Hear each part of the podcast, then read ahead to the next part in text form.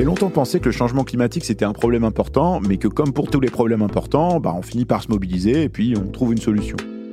Et j'ai mis longtemps à comprendre, il m'a fallu beaucoup d'articles que j'ai écrits sur le sujet pour me rendre compte qu'en fait c'était beaucoup plus compliqué que ça et que la situation dans laquelle on est, bah, je sais pas comment la résumer autrement, mais c'est chaud.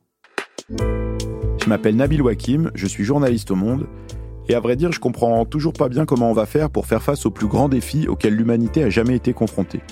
Alors la bonne nouvelle, c'est que maintenant tout le monde est d'accord pour y faire face. La moins bonne, c'est qu'on sait pas exactement comment s'y prendre. C'est pour ça que j'ai voulu lancer un podcast qui s'appelle Chaleur humaine, dans lequel on essaye de donner du grain à moudre à nos cerveaux inquiets de la situation. Comment on se débarrasse des voitures qui roulent au pétrole? Comment on fait pour que nos villes ne deviennent pas invivables? Est-ce qu'on peut continuer à manger de la viande, prendre l'avion, travailler dans des raffineries ou des usines automobiles? Est-ce que moi je peux continuer à manger du chocolat? Est-ce qu'on va s'en sortir vraiment avec des panneaux solaires et des éoliennes? Et puis qui va payer tout ça? Et puis combien ça coûte? Chaque mardi dans Chaleur Humaine, je reçois celles et ceux qui pensent et qui agissent sur le sujet. Retrouvez le podcast sur le site du Monde et sur votre plateforme de podcast préférée tous les mardis dès le 10 mai. À bientôt.